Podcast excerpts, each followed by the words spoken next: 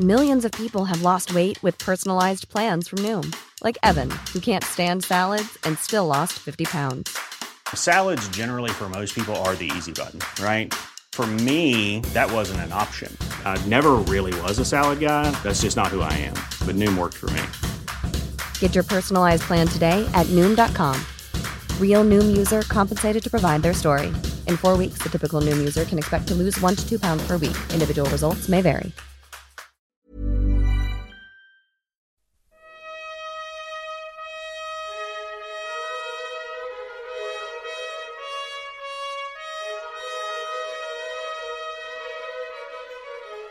La Bibbia. Franco Graziosi legge il Libro dei Giudici. Esegesi biblica di Gianfranco Ravasi. A cura di Guido Gola.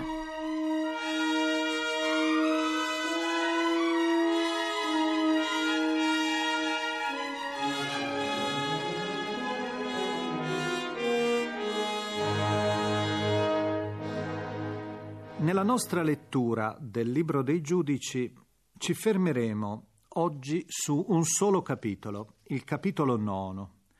Questo capitolo particolarmente esteso segna anche quasi come una linea di frontiera. Quando noi abbiamo iniziato la lettura di questo libro, il settimo libro biblico, questo dei giudici, abbiamo detto che Israele per un lungo periodo, il periodo appunto cosiddetto della giudicatura di questi governatori tribali, non ha avuto un governo centrale. Non ha avuto, cioè, un vero e proprio sovrano che organizzasse una politica internazionale o anche una politica nazionale omogenea. Ebbene, in verità, un tentativo ci fu. E il tentativo lo vediamo proprio narrato oggi, nel racconto del capitolo nono. Il personaggio in questione è un certo Abimelech, che è il figlio di Gedeone, o meglio il figlio che il precedente giudice che abbiamo ricordato nelle letture precedenti del libro dei giudici, il giudice precedente aveva avuto da una concubina. La poligamia era prassi normale allora anche in Israele. Costui, questo Abimelech, tenta di imporre un governo unitario regale nella sua persona ai Sichemiti sollecitando un po' eh, l'orgoglio campanilistico. Lui infatti era nato proprio a Sichem. Abimelech assolda una truppa personale di avventurieri e si dirige verso una città, la città dove risiedevano tutti, la famiglia di Gedeone, cioè tutti i suoi fratellastri.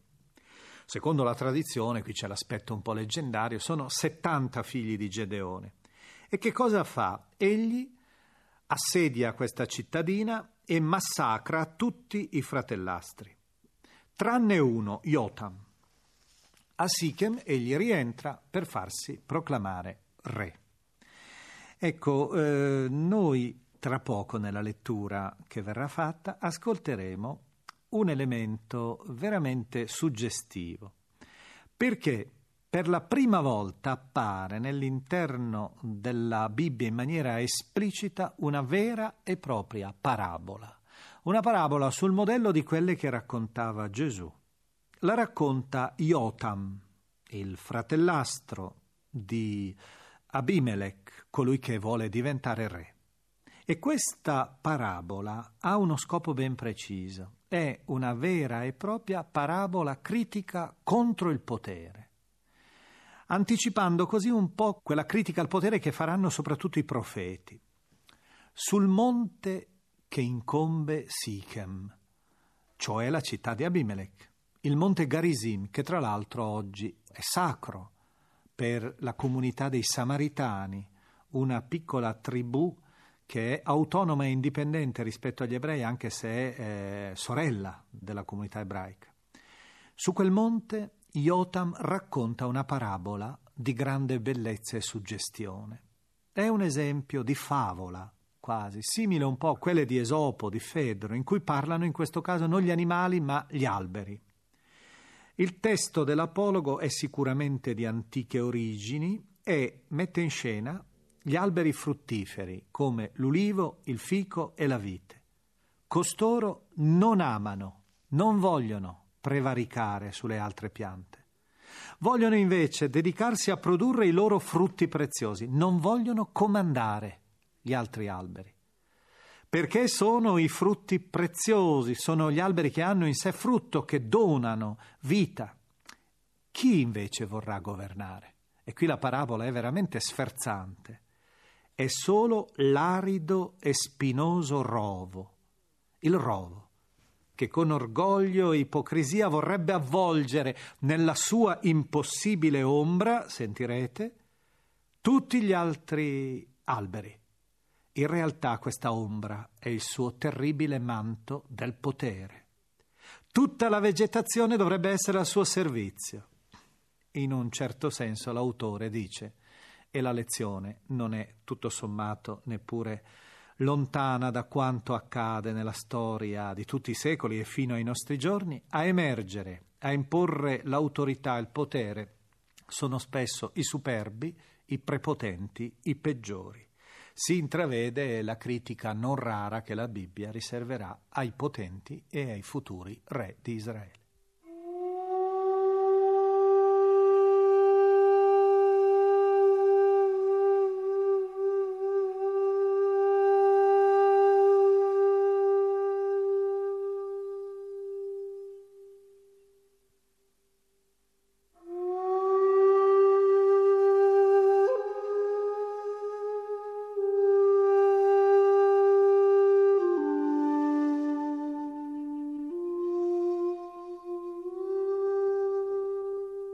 Abimelech, figlio di Jerubbaal, andò a Sichem dai fratelli di sua madre e si incontrò con loro e con tutto il clan della famiglia di sua madre.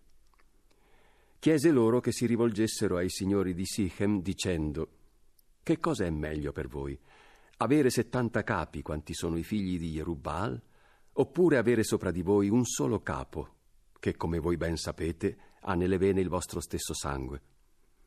I fratelli di sua madre parlarono così di Abimelech a tutti i signori di Sichem, e il loro cuore si piegò a favore di Abimelech, perché pensavano che era della loro stirpe. Gli diedero settanta sicli prelevati dal tempio di Baal Berit, con i quali Abimelech assoldò una masnada di avventurieri che si misero al suo seguito. Egli andò a Ofra, nella casa di suo padre, dove uccise sopra una stessa pietra i suoi settanta fratelli, figli di Gedeone, dei quali scampò solo Iotam, il minore, perché si era nascosto. Radunatisi allora tutti i signori di Sichem e tutta Bet Millo, proclamarono re Abimelech presso la quercia della Stele, che è a Sichem. Quando Iotam fu informato della cosa, andò sulle cime del monte Garizim e alzando la voce gridò ai signori di Sichem: Ascoltatemi, signori di Sichem, e Dio ascolterà voi.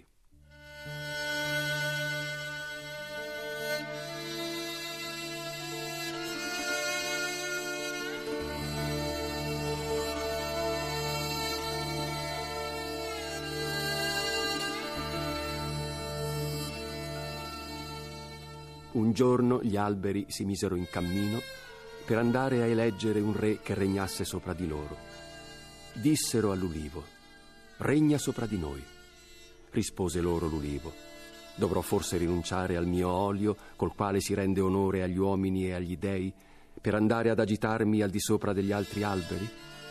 Allora gli alberi dissero al fico, vieni tu a regnare sopra di noi. Rispose loro il fico, Dovrò forse rinunciare alla mia dolcezza, ai miei ottimi frutti, per andare ad agitarmi al di sopra degli altri alberi?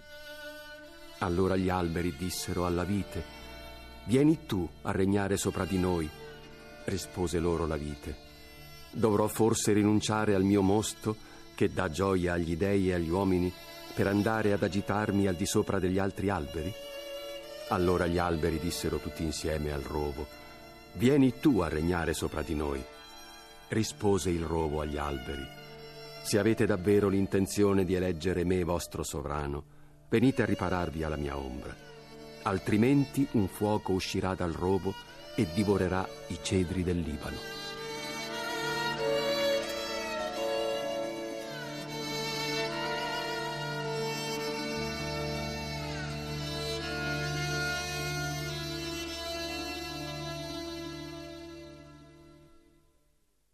E ora, nell'eleggere re Abimelech, è chiaro che non avete agito con lealtà e rettitudine. È chiaro che non avete agito bene nei riguardi di Jerubbaal e della sua famiglia. È chiaro che non avete agito nei suoi riguardi come meritavano le sue imprese. Perché mio padre per voi ha combattuto, ha messo a repentaglio la sua vita, vi ha liberato dalle mani di Madian. E voi oggi avete osato sollevarvi contro la casa di mio padre, uccidendo i suoi figli, erano settanta, sopra una stessa pietra, e poi avete proclamato re dei signori di Sichem Abimelech, figlio di una schiava di mio padre, per il solo motivo che è della vostra gente. Se dunque oggi avete agito con lealtà e rettitudine nei confronti di Jerub-Baal e della sua famiglia, Abimelech sia la vostra gioia e voi la sua. Ma se la cosa stesse diversamente, che un fuoco esca da Abimelech e divori i signori di Sichem e Bet Millo, e un fuoco esca dai signori di Sichem e da Bet Millo e divori Abimelech. Poi Jotam fuggì e si mise in salvo a Beer, dove si stabilì per paura di suo fratello Abimelech. Abimelech tenne il potere su Israele per tre anni. Poi il Signore mandò uno spirito malvagio fra Abimelech e i signori di Sichem, i quali si ribellarono contro di lui, facendo ricadere la violenza perpetrata contro i settanta figli di Jerubbaal e il loro sangue su Abimelech, che era loro fratello e li aveva uccisi, e sui signori di Sichem, che lo avevano incoraggiato ad uccidere i suoi fratelli. Allora i signori di Sichem, in segno di sfida ad Abimelech, tendevano insidie sulla cima dei monti per depredare tutti i viandanti che capitavano nelle loro mani. La cosa fu riferita ad Abimelech. Intanto giungeva a Sichem, insieme ai suoi fratelli, un certo Gaal, figlio di Ebed, il quale riuscì a guadagnarsi la fiducia dei signori di Sichem. Un giorno i Sichemiti uscirono dalla città per vendemmiare e preparare il mosto, poi fecero una gran festa nel tempio del loro Dio, mangiando e bevendo. In questa occasione maledissero Abimelech. Gaal, figlio di Ebed, tenne ai Sichemiti questo discorso. Chi è Abimelech e chi sono i Sichemiti perché gli dobbiamo stare sottomessi? Egli è figlio di Jerubbaal e Zebul governa la città per lui. E pensare che in passato furono loro sottomessi alla gente di Camor, il capostipite dei Sichemiti. Perché dunque restargli sottomessi? Ma se questo popolo si porrà ai miei ordini, io caccerò Abimelech. Gli dirò è grande il tuo esercito, esci a battaglia.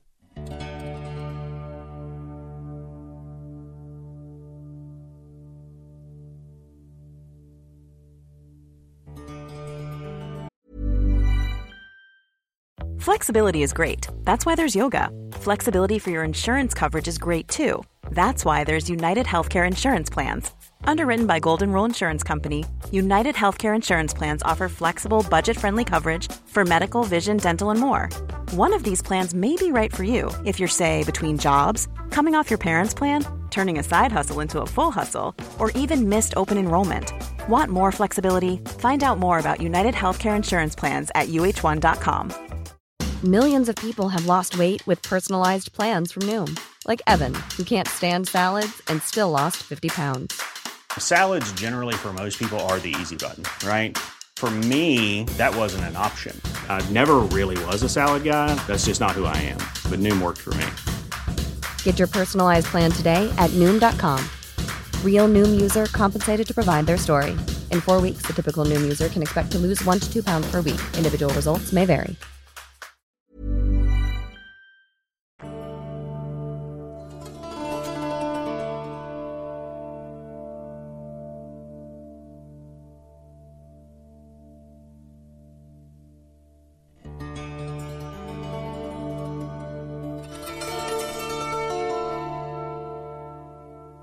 Quando Zebul, il governatore della città, seppe del discorso di Gaal, figlio di Ebed, si sdegnò e mandò messi ad Abimelech in Aruma con questo messaggio. Gaal, figlio di Ebed, e i suoi fratelli sono arrivati a Sichem e sono di fatto padroni della città per staccarla da te. Muoviti di notte, tu e la gente che hai con te, e tendigli un agguato fuori della città. Domattina, quando si leverà il sole, muoviti presto e attacca la città all'improvviso. Allora costui ti uscirà incontro con i suoi uomini e tu farai di lui ciò che riterrai opportuno. Abimelech si mosse di notte con tutta la gente che aveva e divisi i suoi uomini in quattro gruppi, andò ad appostarsi nelle immediate vicinanze di Sichem. Gaal, figlio di Ebed, uscì dalla città e schierò i suoi uomini davanti alla porta. Allora Abimelech e i suoi uomini uscirono fuori dal luogo dove si erano appostati. Quando Gaal li scorse, disse a Zebul: Vedo gente che scende dall'alto dei colli. Ma Zebul gli rispose: È l'ombra dei colli che scambi per uomini. Gaal insisteva: Vedo uomini che calano dall'ombelico della terra e un'altra colonna arriva dalla strada della quercia degli indovini. Dov'è mai andata a finire? esclamò allora Zebul la spavalderia di quando dicevi chi è Abimelech perché gli si debba servire. È questa la gente che disprezzavi. Avanti dunque, combatti contro di essa. Gaal, alla testa dei signori di Sichem, diede battaglia ad Abimelech, ma fu messo in fuga.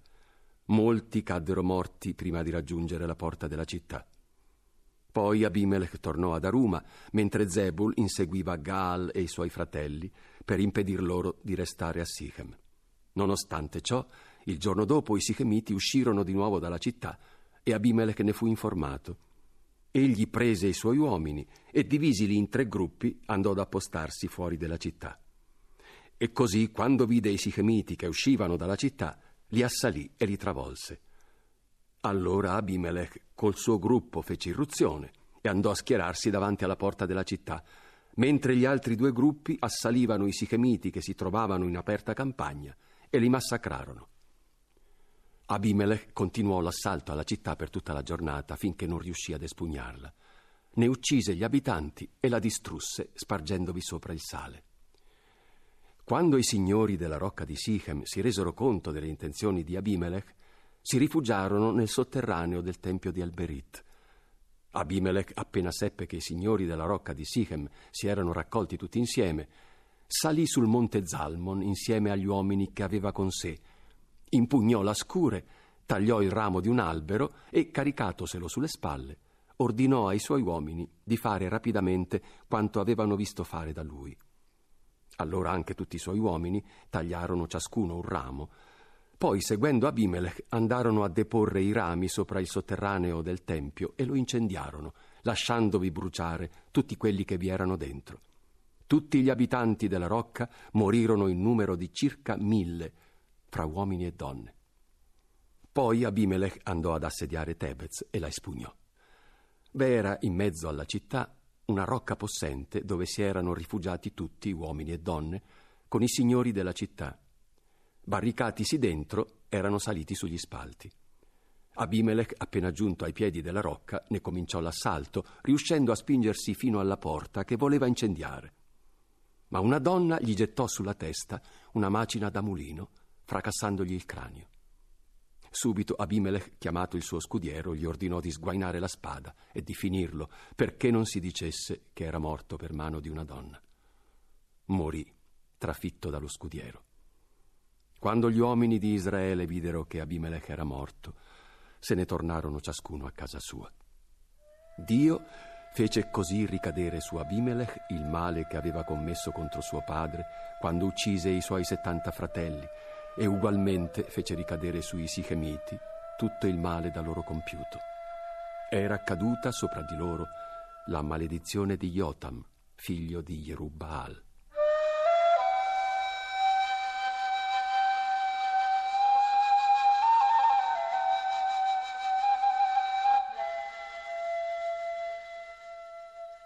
Abbiamo dunque ascoltato la ringa tenuta da Jotam che ha svelato l'ignobile comportamento di Abimelech e dei Sichemiti.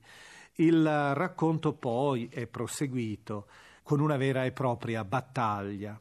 La battaglia contro questo primo tentativo, diremmo noi, di colpo di Stato da parte di Abimelech è un colpo di Stato che, come avrete sentito, comprende vari personaggi, comprende scene diverse che noi ora non possiamo ancora riprendere completamente. La vittoria inizialmente arride ad Abimelech, ma i sichemiti che lo respingono eh, continuano la loro resistenza. Abbiamo sentito anche che Abimelech ricorre ad un gesto di una violenza estrema, fa coprire di rami gli ingressi di quella specie di cripta in cui si erano ritirati coloro che ancora reagivano sua, al suo tentativo di colpo di Stato e appiccherà il fuoco votando a una macabra fine quelli che vi si erano rifugiati che si ribellavano al suo tentativo di diventare re.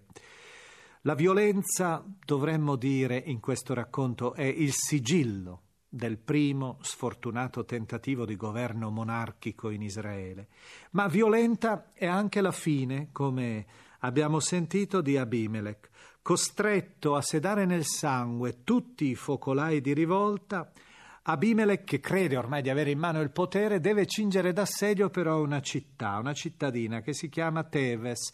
Tevez è un centro a 15 km a nord-est di quella che era diventata un po' la sua capitale, una capitale conquistata, abbiamo detto, nel sangue, la sua terra d'origine, la sua città d'origine, Siche. A Tevez c'è la potente Acropoli che resiste all'assalto. Abimelech tenta di incendiare la porta di accesso ed è proprio lì, sotto quelle mura, mentre tenta di piegare la resistenza di questa città che viene colpito al capo da un masso scagliato da una donna che stava sulle mura della rocca. Egli ordina subito, con un ultimo guizzo di vita, al suo scudiero di eliminarlo con la spada di finirlo con la spada. Perché questo? Perché nella concezione piuttosto maschilista dell'antico vicino Oriente era infatti segno massimo di ignominia per un combattente essere eliminato da una donna. E si spiega così l'ordine di Abimelech che la Bibbia non giudica. Aspro è invece, e l'avete sentito poco fa nella lettura, il giudizio sull'operato di questo personaggio. E questo direi che è la vera lezione egli ha dominato, ha vinto, ma poi alla fine ha perso clamorosamente per mano di una donna. Ancora una volta dietro quella donna c'era la mano di Dio che giudicava che cosa? Ecco, l'autore qui lo fa capire abbastanza bene, giudicava un governo, un regno falso, in realtà fondato sulla violenza e sul sangue e che non poteva sfociare che nel sangue e nella morte come giudizio divino.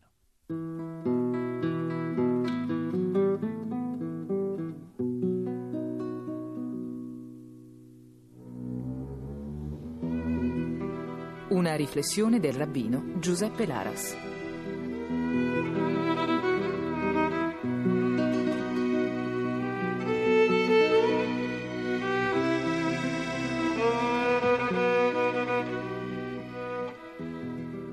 Avimelech figlio di Gedeone e di una schiava di Shechem, dopo la morte del padre, per poter regnare, assassina i suoi settanta fratelli, eccettuato il più piccolo Iotam, scampato miracolosamente all'eccidio. La parabola che Iotam indirizza agli abitanti di Shechem, che avevano acclamato come loro re Avimelech, suo fratello e assassino, degli altri suoi 70 fratelli è la seguente, come abbiamo sentito. Gli alberi, volendosi scegliere un re, si rivolgono nell'ordine all'olivo, al fico e alla vite, ma ne hanno un netto rifiuto. Solo il rovo accetta con favore questa offerta di regno. Questa parabola vuole dimostrare, attraverso il rifiuto a regnare sugli altri alberi opposto dall'olivo, dal fico e dalla vite, che chi è già utile agli altri non è disposto a barattare il proprio ruolo con quello del regno o del potere, cui non è quasi mai associato il segno della benedizione. Solo chi non ha niente da dare di utile agli altri, neppure l'ombra come il rovo, ma solo il fuoco, il rovo è facile ad incendiarsi, può aspirare o addirittura spasimare per raggiungere il potere.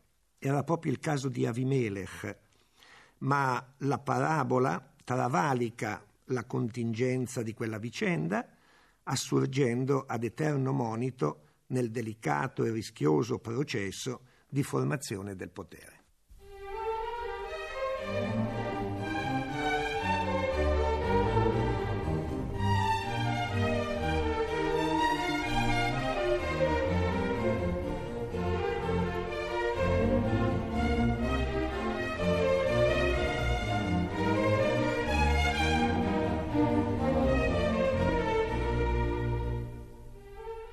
Abbiamo trasmesso la 49esima puntata de La Bibbia, esegesi biblica di Gianfranco Ravasi, lettura di Franco Graziosi. Da La Bibbia di Famiglia Cristiana, nuovissima versione dai testi originali. È intervenuto il rabbino Giuseppe Laras.